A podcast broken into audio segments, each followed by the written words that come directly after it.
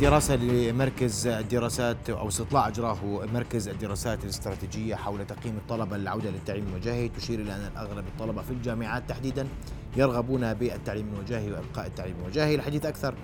أرحب بضيوف الكرام كل من الأستاذة الدكتور سلام خالد محدين القائم بأعمال رئيس جامعة الشرق الأوسط الأستاذ الدكتور أحمد مجدوبة نائب رئيس الجامعة الأردنية لشؤون الكليات الإنسانية. أيضا الأستاذ الدكتور ساري حمدان رئيس جامعة عمان الأهلية والأستاذ صادق أجدفات عميد شؤون الطلبة في الجامعة الهاشمية. وقبل ذلك كله أرحب بالأستاذ مهند الخطيب الناطق العام باسم وزارة التربية والتعليم آه، والتعليم العالي آه،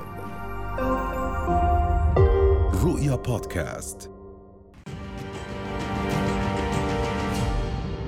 أستاذ مهند العودة للتعليم الوجاهي الإبقاء على التعليم الوجاهي اليوم للجامعات هل هذا أمر قائم أم أن هناك أي دراسة لتعديل ذلك؟ نعم أستاذ محمد بداية أسعد الله مساءك ومساء الخير لجميع الضيوف الكرام من الأساتذة الأفاضل، يعني حقيقة بداية أعبر عن ارتياحنا لنتيجة هذه الدراسة التي تم إعلانها اليوم وهي تعكس مدى أهمية البقاء في الحرم الجامعي لأبنائنا الطلاب. وهذا ما تسير عليه وزارة التعليم العالي خطتنا في الاستمرار في التعلم الوجاهي وعقد الامتحانات وجاهيا.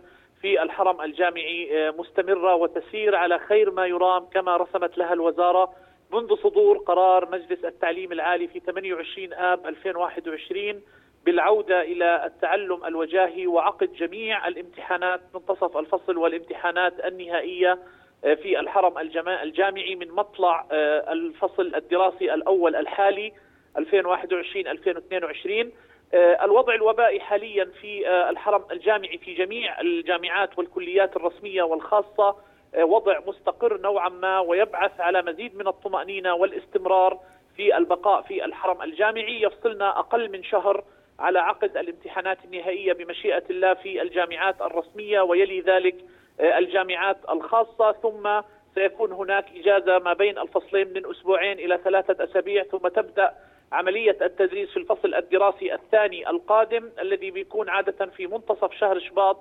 2022 آه، وتؤكد الوزارة أنه قرارها ببقاء التعلم الوجاهي وعقد الامتحانات في الحرم الجامعي آه، ما زال قائما بإذن الله تعالى ومستمرا. والفصل الثاني سيكون وجاهيا آه، أستاذ محمد بشيك؟ بمشيئة الله تعالى، إحنا حاليا أستاذ محمد نسبة الإصابات في جميع الجامعات الرسمية والخاصة التراكمية منذ بدء التدريس لم تتجاوز الواحد بالمئة من أصل 377 ألف عضو هيئة تدريس وإداري وطالب وأيضا آه، اعتبارا من مطلع العام 1 1 2022 سيدخل أمر الدفاع رقم 35 حيز التنفيذ والذي سيكون له أيضا آه، آه، دافع وأثر أكبر في زيادة نسبة التطعيم بين الطلبة وأعضاء هيئة التدريس والإداريين التي تجاوزت حاليا ال 92% نعم أشكرك كل الشكر ناطق إعلامي باسم وزارة التعليم العالي الأستاذ محمد الخطيب. أنتقل للأستاذ الدكتور أحمد مجدوبة نائب رئيس جامعة الجامعة الأردنية لشؤون الكليات الإنسانية. الرضا كبير عن الإجراءات المتخذة الحديث عما هو قادم. هل ستبقي الجامعة على استعداداتها؟ وكيف سيكون المشهد في قادم الأيام؟ دكتور أحمد. شكرا جزيلا شكرا جزيلا سيدي العزيز. أولا أنا أعتقد أنه الاستطلاع مهم جدا كونه صادر عن مركز الدراسات الاستراتيجية اللي هو عنده خبرة يعني في تنفيذ الاستطلاعات وأيضا العينة الطلابية جيدة الاستطلاع مفصل في اعتقادي أن أهم في الاستطلاع أنه يقدم تغذية راجعة للجامعات لدراسته الوقوف على نقاط القوة لتعظيمها والوقوف على نقاط الضعف أيضا من أجل تلافيها، يعني هذا الاستطلاع بحاجة إلى إلى دراسة. وكونه أيضا يركز على آه، آراء الطلبة مهمة جدا لأن الطالب هو متلقي الخدمة وبالتالي في النهاية بدنا نشوف آه، رأيه ونبني عليه وندرسه. وباعتقادي أنا أيضا فيما يتعلق بموضوع الرضا آه، كل ما ازدادت النسب كل ما كان ذلك أفضل. التطوير عملية مستمرة ولا نقف عند حدود 75 أو 85 أو 90 يجب أن نستمر في ذلك.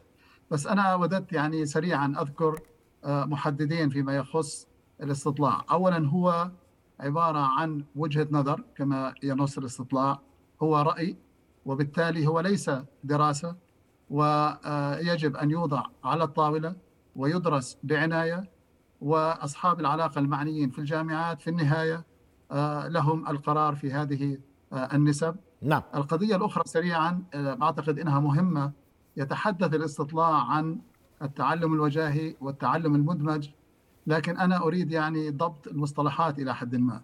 هو هذا الفصل كان تعلم وجاهي بتباعد وليس تعلما وجاهيا كاملا كما كان الحال قبل الجائحة. هذا يجب أن يؤخذ بعين الاعتبار.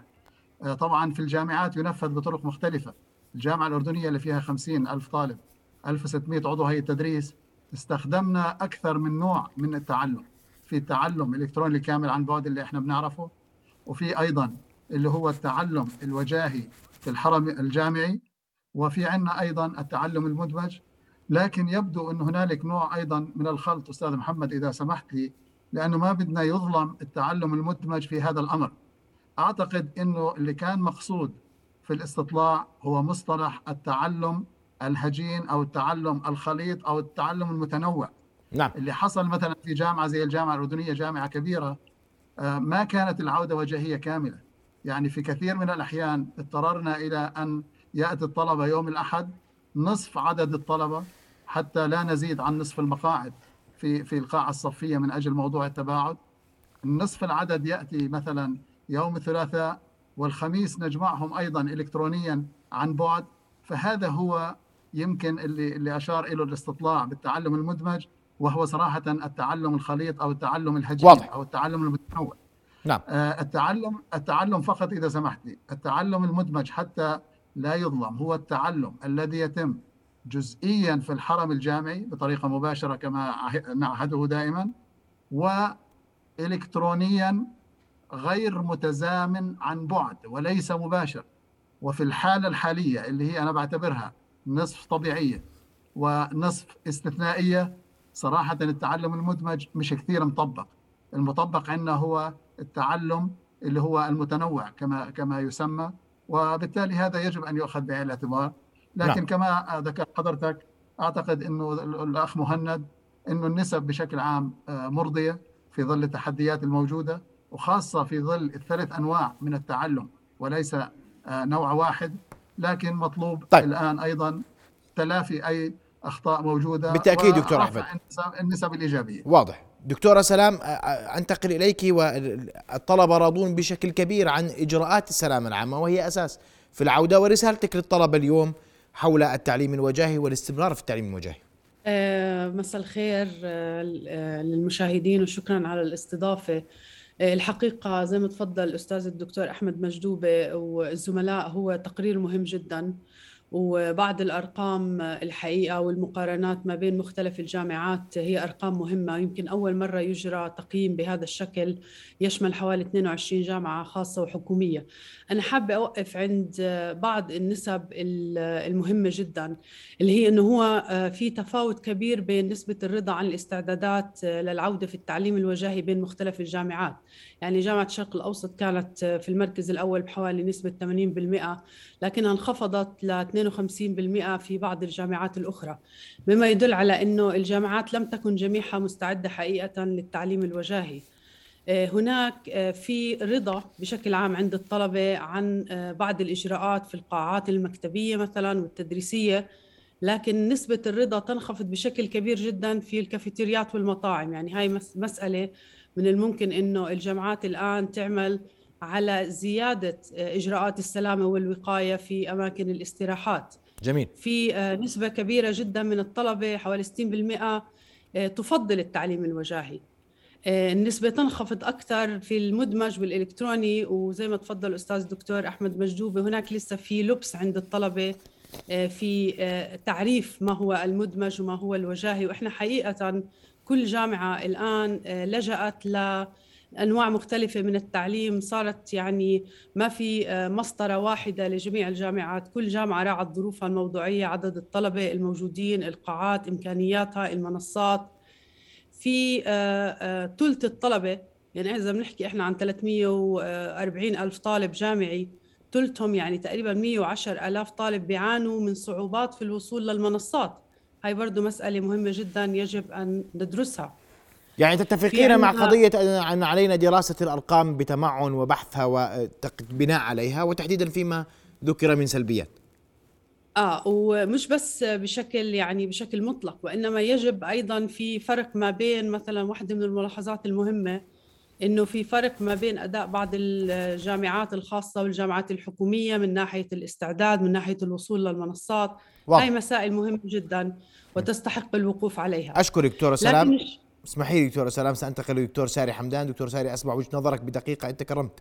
سيدي الكريم طبعا أنا بايد اللي تفضل فيه الدكتور مردوبة آه، لا يمكن إحنا نعمل مسطرة واحدة ومقياس واحد لكل الجامعات باختلاف الحكومية عن الخاصة بعدد الطلبة. يعني بجوز الجامعات الأهلية والجامعات الخاصة أعداد الطلبه اللي فيها عدد قليل يعني الجامعة الأردنية لحالها فيها أعداد طلبة قد حوالي ست جامعات أو أكثر خاصة. فبالتالي أكبر مشكلة قد تواجه الجامعة الأردنية لأنه أعداد الطلبة كبير جدا.